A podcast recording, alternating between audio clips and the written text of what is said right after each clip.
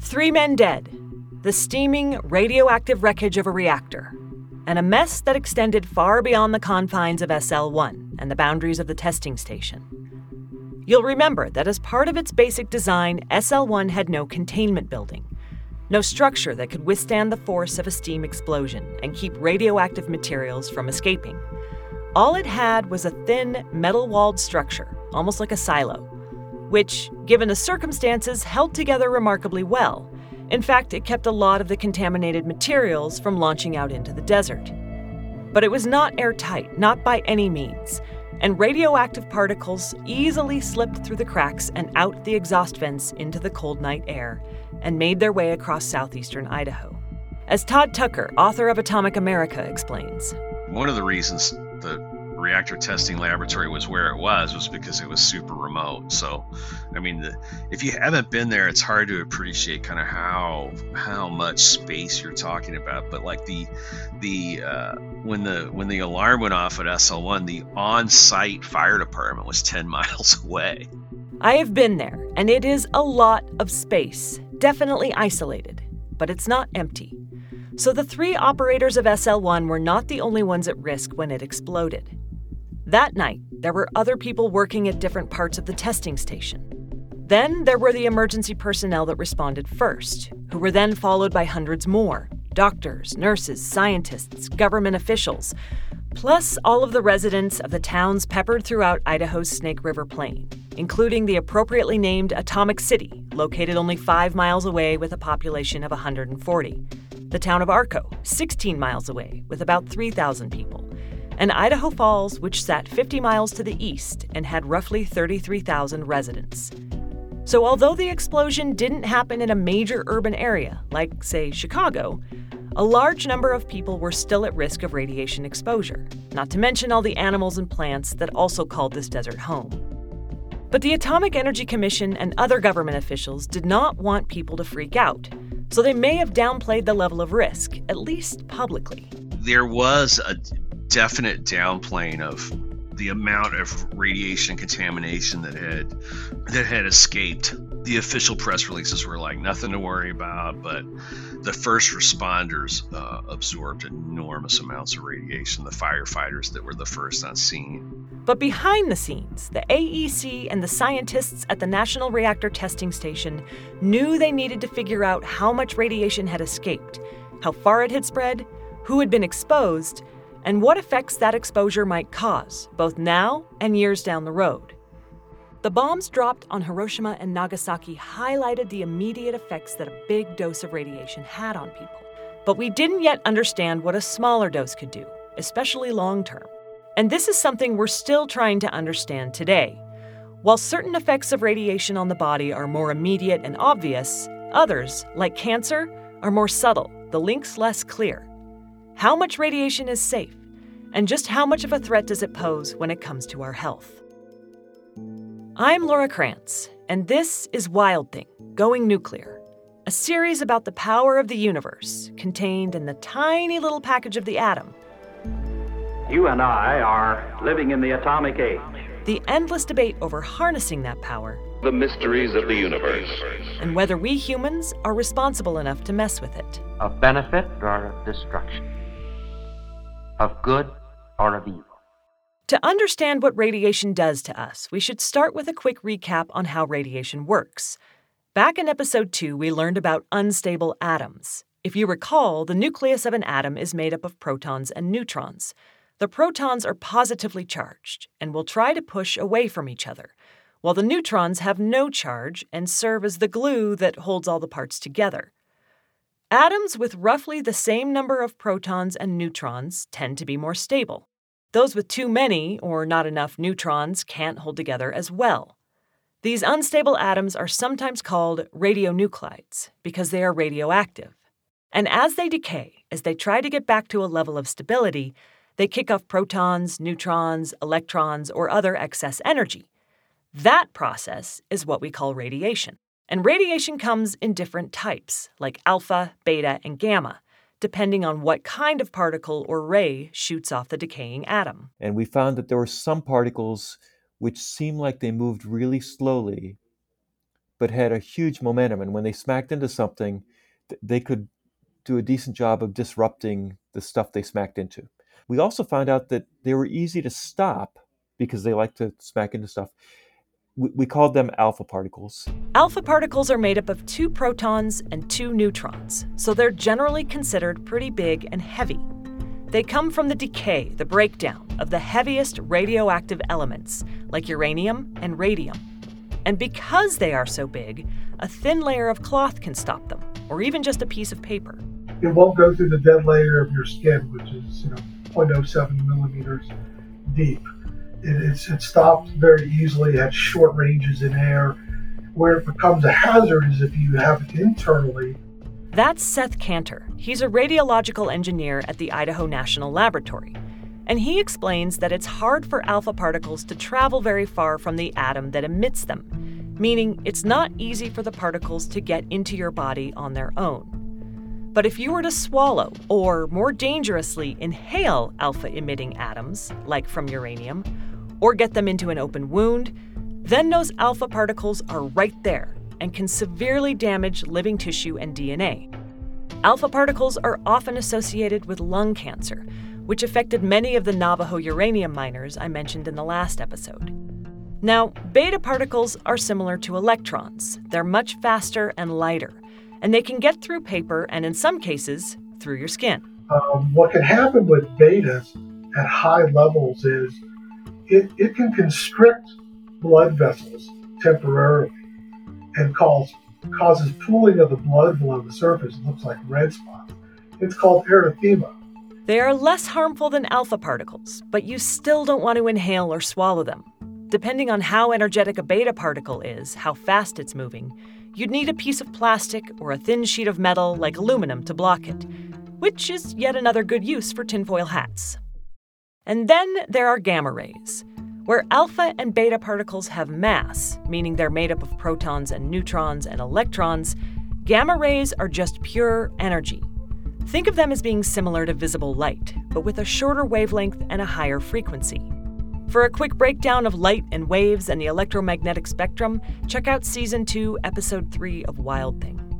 Gamma rays can easily pass through skin and clothes. In fact, it takes several inches of a dense metal like lead or a few feet of concrete to stop them. And if gamma rays interact with your cells, they can affect all of your tissues, from your skin to the marrow of your bones.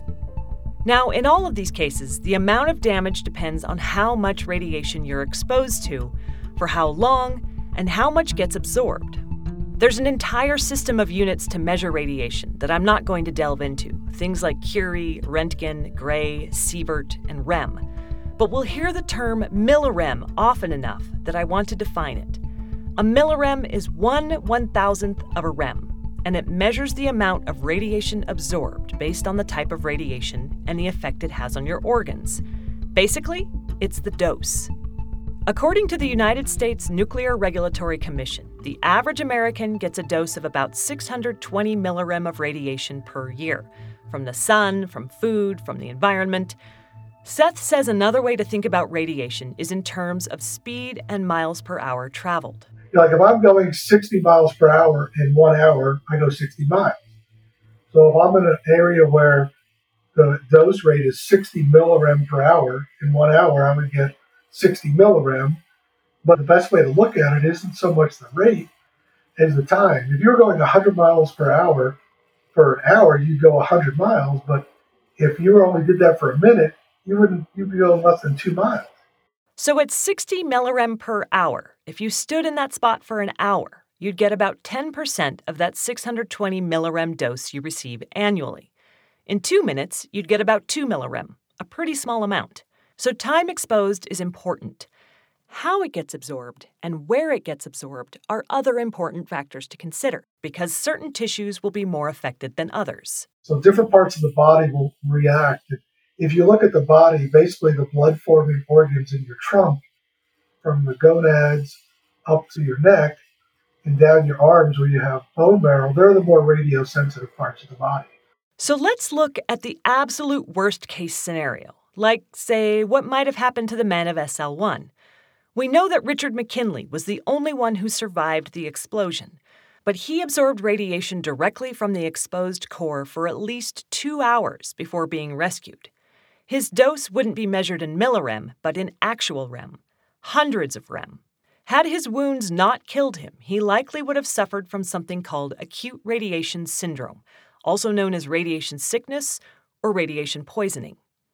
Acute radiation syndrome doesn't necessarily kill you all on its own, it's all dependent on the amount. As Seth told me, most people generally wouldn't have a problem until they get about 25 rem in a short period of time. That's 25,000 millirem, which is a whole lot. That would likely cause a suppression of your white blood cell count. This is something you can recover from, but you risk getting a secondary infection because your immune system is weakened, and it also takes a longer time for wounds to heal. When you get up into the hundreds of REM, it can really mess up your GI tract, causing diarrhea and vomiting, which is what most people associate with radiation sickness. And when you get into the 400, 500, 600 REM region, it affects your blood forming organs, like the marrow in your bones. Essentially, the higher the absorbed radiation dose, the sooner the effects will appear. And if you can't get medical treatment, the higher the likelihood of death, especially if you get a truly whopping dose. But typically, over a thousand REM, you're going to have so much damage across your body that typically uh, your systems just can't recover fast enough. You'll probably die of dehydration. You're susceptible to disease. You can get pneumonia. And so anything a thousand or up is probably going to be lethal. After the SL1 explosion, the emergency responders who arrived first couldn't accurately measure the amount of radioactivity because their instruments redlined. They went completely off scale before they even got into the reactor room. To keep the firefighters and rescue personnel from getting too much exposure, the doctors at the NRTS put strict rules in place.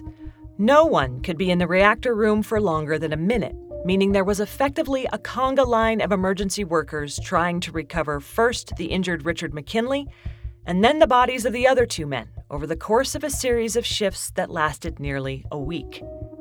Even with those precautions, by the time they finished their work, some of them had absorbed huge doses of radiation, as much as 13,000 millirem.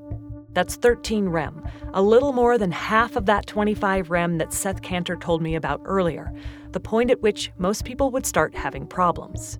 Far less radiation would have escaped the building and drifted on the night air to the nearby towns. Scientists had to examine the reactor first to be able to roughly calculate how much had gotten out. Todd Tucker again they have some idea of how much radioactivity is contained in the core. So anything that wasn't there after the explosion had to go somewhere. Um, so that's you know they knew how much fuel, how much was in the core, so they could make a rough calculation of how much was expended in the explosion. But even once they knew how much radiation had leaked out, there wasn't anything that anyone could actually do about it. Once the reactor exploded, the genie was out of the bottle, so to speak. The best the scientists could do was come up with ways to track it. One was just surveys, right? Using measurements, um, measuring both radiation and contamination, uh, and kind of increasing circles around the plant, things that were dependent on like the prevailing winds, try to mitigate the, the spread during the cleanup operation. Those surveys detected radioactive gases at least 30 miles to the south of SL1 and readings continued to climb over the following weeks, reaching twice the amount that would normally be found in the environment.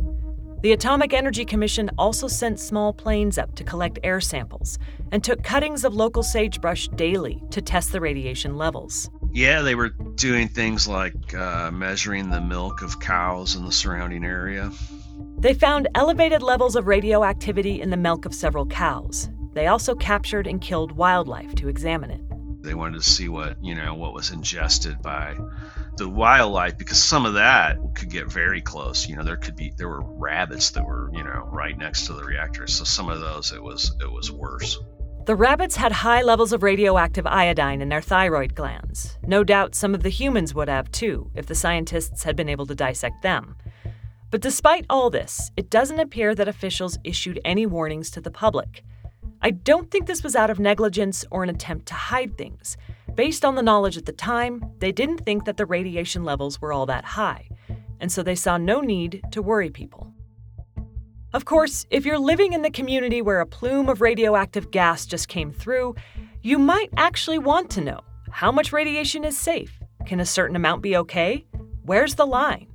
Because the initial understandable reaction is that this is bad, very bad. For a lot of people, just the word radiation conjures up images of mutations, cancer, and a painful death. And those fears aren't unfounded. Significant exposure to radiation can cause real health problems. Plus, radiation is invisible. You can't smell, taste, or feel it. So the damage that it does is not always obvious or immediate. Because we can't see it, then we don't, it's not subjective. Oh, I go stand there, I'm okay, and I go stand here, I'm not okay. Like it's, we don't know unless we're carrying around our little Geiger counter and uh, paying attention all the time.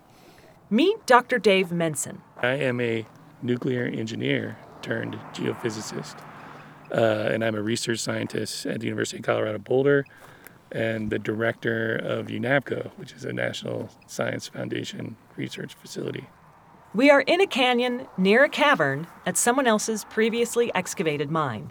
So we're on the yeah we're in the front range of Colorado, you know, right where the mountains come up, and there's a lot of exposed uh, sedimentation here, and we're at an area where there's a lot of we're at actually an old yellowcake mine, the old uranium mine here, about two miles from where the mountain starts, west of Golden. I've dragged Dave up here into the mountains on an overly warm and sunny November morning, just a couple days before Thanksgiving. It's a holiday week, so his 11 year old son Henry is with us too. What's up? Henry, sit over here, away from the radiation.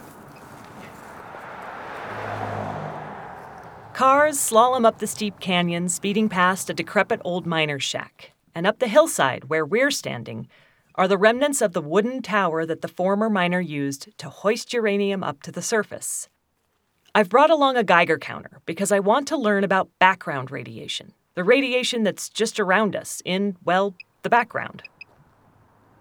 Background radiation is a funny term that we use. It's like everything that you're not intending to measure. So, like here, we're saying we're interested in what is coming from this mine. So, we'd have to go walk over there He points to a spot around an outcropping of rocks. and measure the background because we have our own environmental cosmic ray background. This rocks could have some background radiation.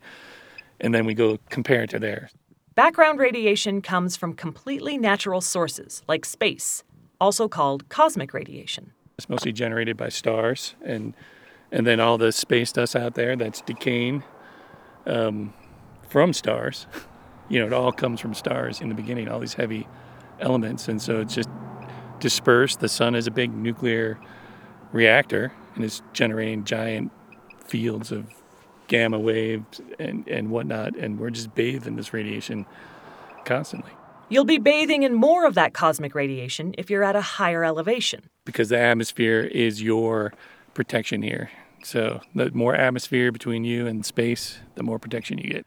Guess what doesn't provide protection? An airplane. You get a significant dose of radiation when you go on an airplane ride at 30,000 feet. Gamma rays slicing through you like a hot knife through butter. So we're getting it from cosmic radiation from space, and then we're getting it from our natural environment, which in this case is a yellow cake, but most things give off a little bit of radioactivity, right? Your water's not pure. You drink, it's in the water you drink. I mean, there's ionizing radiation, um, you know, being produced almost everywhere. Food, right? like bananas. Fun fact you'll absorb about 0.1 millirem of radiation by eating a banana, known officially as a banana equivalent dose. That's actually not very much. There's a slight bit more radiation in Brazil nuts and butter beans. You know, we exchange with the air carbon 14. I forget, you know, there's some milligrams of carbon 14 in your body right now that's radioactive. It's part of your structure. Because the human body has radioactive isotopes like carbon 14 and potassium 40 in it, sleeping next to your spouse actually gives you a tiny dose of radioactivity as well.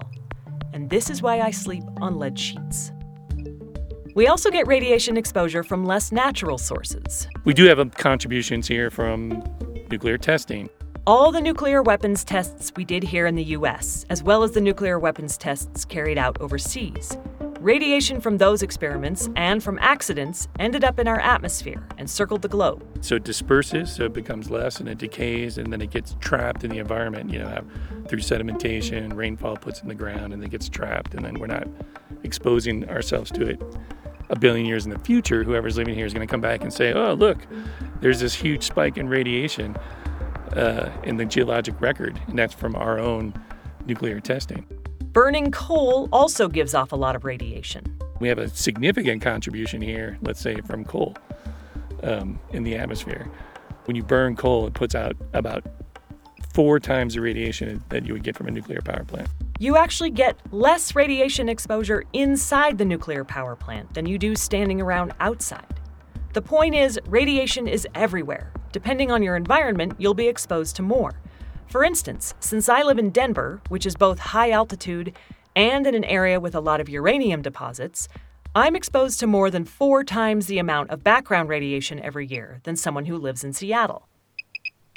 And I'm probably getting more right now, given that I'm standing just around the corner from a former uranium ore mine.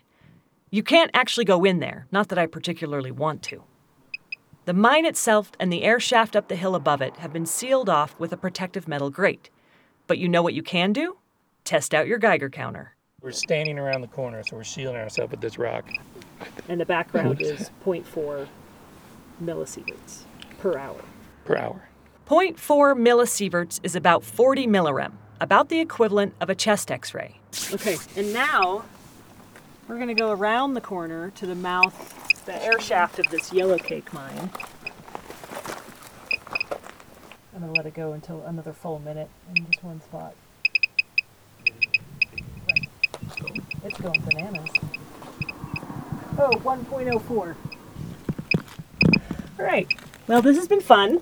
It's time to go. 1.04 millisieverts, or 104 millirem per hour. If I sat there at the mouth of that air shaft for an hour, I'd be exposed to about a quarter of the amount I normally get in a full year. So, not insignificant. And I'll admit, it's a little unsettling. Because it's something we don't see, we can't control, and there's no way to really escape it. I mean, unless you put yourself in a big little lead box and live in there. And honestly, that might not be such a good idea. Over the years, scientists have conducted a series of studies that protect single celled organisms, or colonies of cells, from background radiation, like the kind Dave was talking about. To their surprise, those protected organisms actually did worse than their unprotected brethren. In fact, they were pretty stressed out, as much as single celled organisms can be, and much more vulnerable to radiation later on. Again, these are just single cells, so we're a ways off from understanding what that means for us humans. But it certainly raises interesting questions about radiation's effect on us. And it's worth noting that radiation has also been an important player in life on Earth all along. You know, so like we, we describe this radiation we're talking about, we call it ionizing radiation, meaning that it will change the, the, the particles that it interacts with. And so, in terms of evolution, you know, we're built with DNA. And so, every once in a while, these ionizing radiation particles or waves will interact with the DNA and mutate it. So, if radiation has always played a role in life on Earth, likely contributed to our evolution through mutation, and is naturally found inside the human body, how much of a problem is radiation exposure? Is there a safe amount? Well, that kind of depends on who you talk to.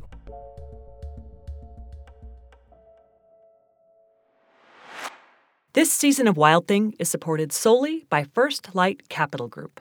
Founded by female entrepreneur Alba Tull, First Light Capital Group is an innovative investment firm that strives to generate outstanding financial returns and change how the industry fosters talent and diversity. First Light has a dual pronged mission. First, it trades public equities, private equities, and debt using its proprietary data informed investment process. And second, through a separate seed fund, it seeks to cultivate the next generation of female entrepreneurs by providing women led businesses in the technology and biotechnology sectors with the capital, infrastructure support, and mentorship needed to take their companies to the next level.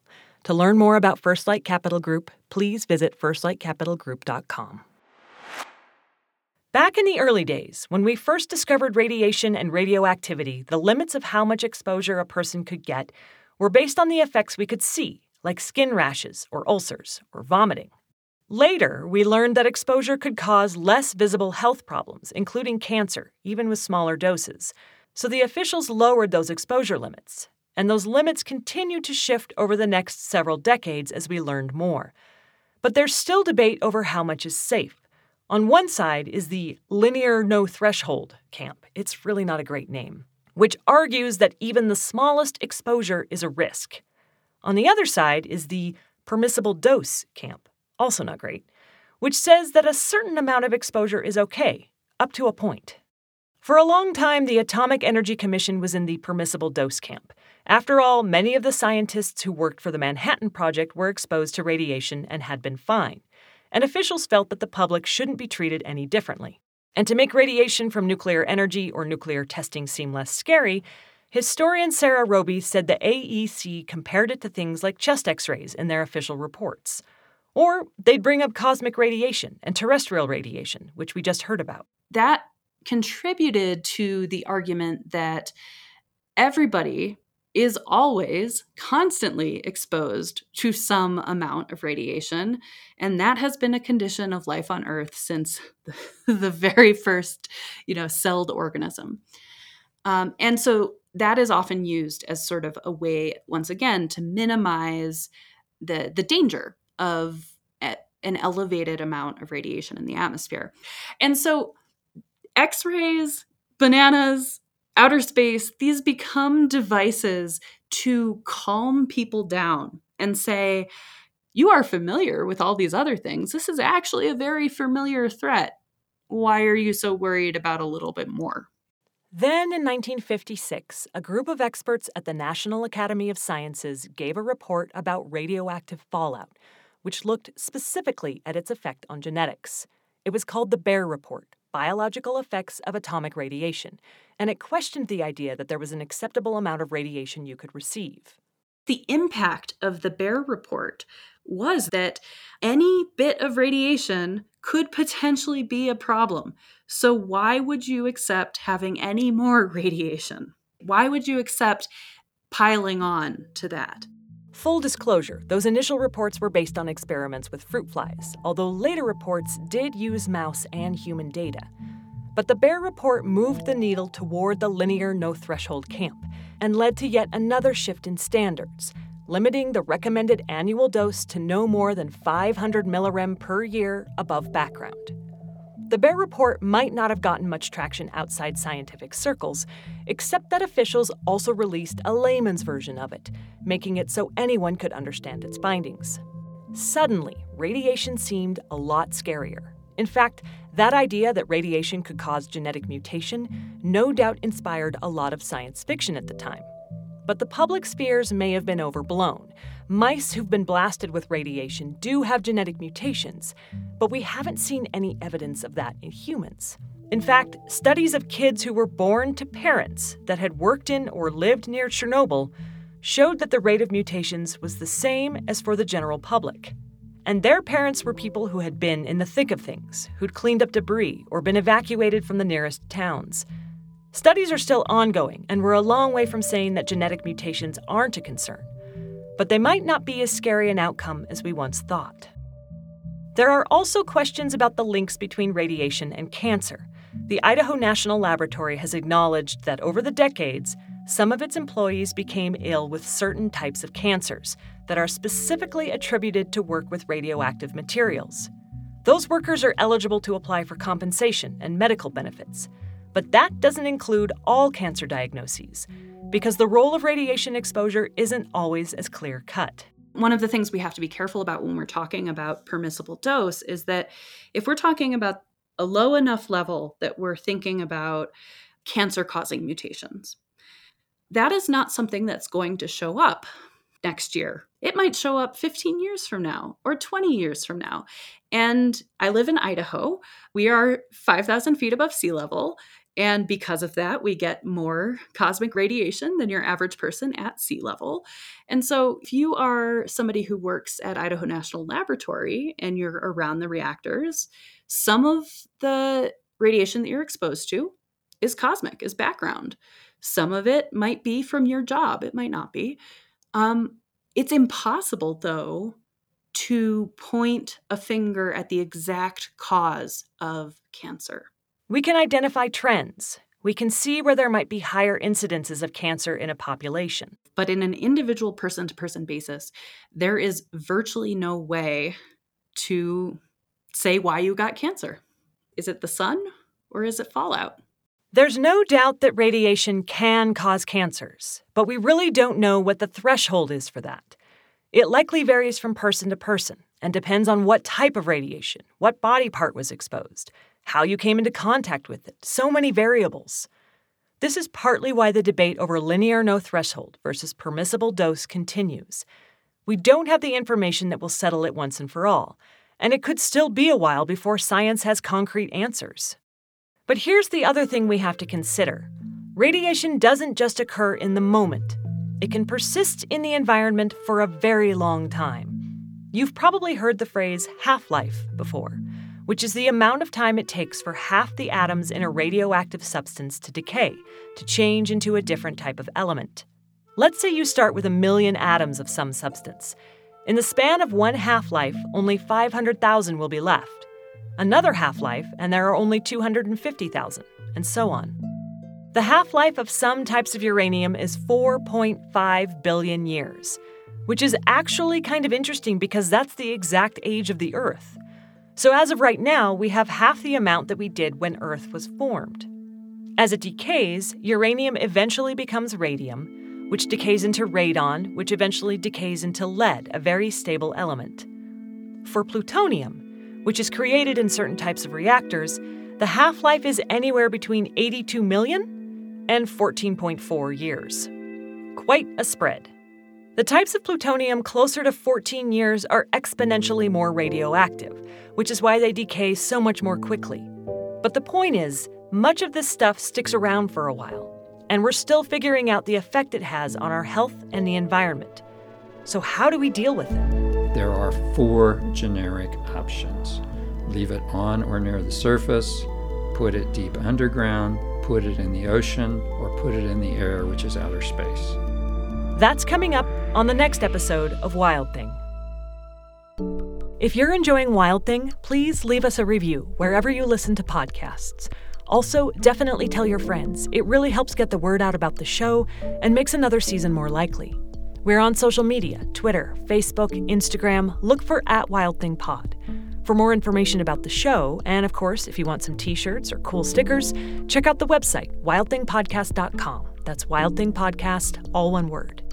This podcast is a production of Foxtopus Inc., with generous support from First Light Capital. Wild Thing is edited by Alicia Lincoln, with sound mixing and music from Louis Weeks. Our executive producer is Scott Carney, and I'm your host and creator, Laura Krantz.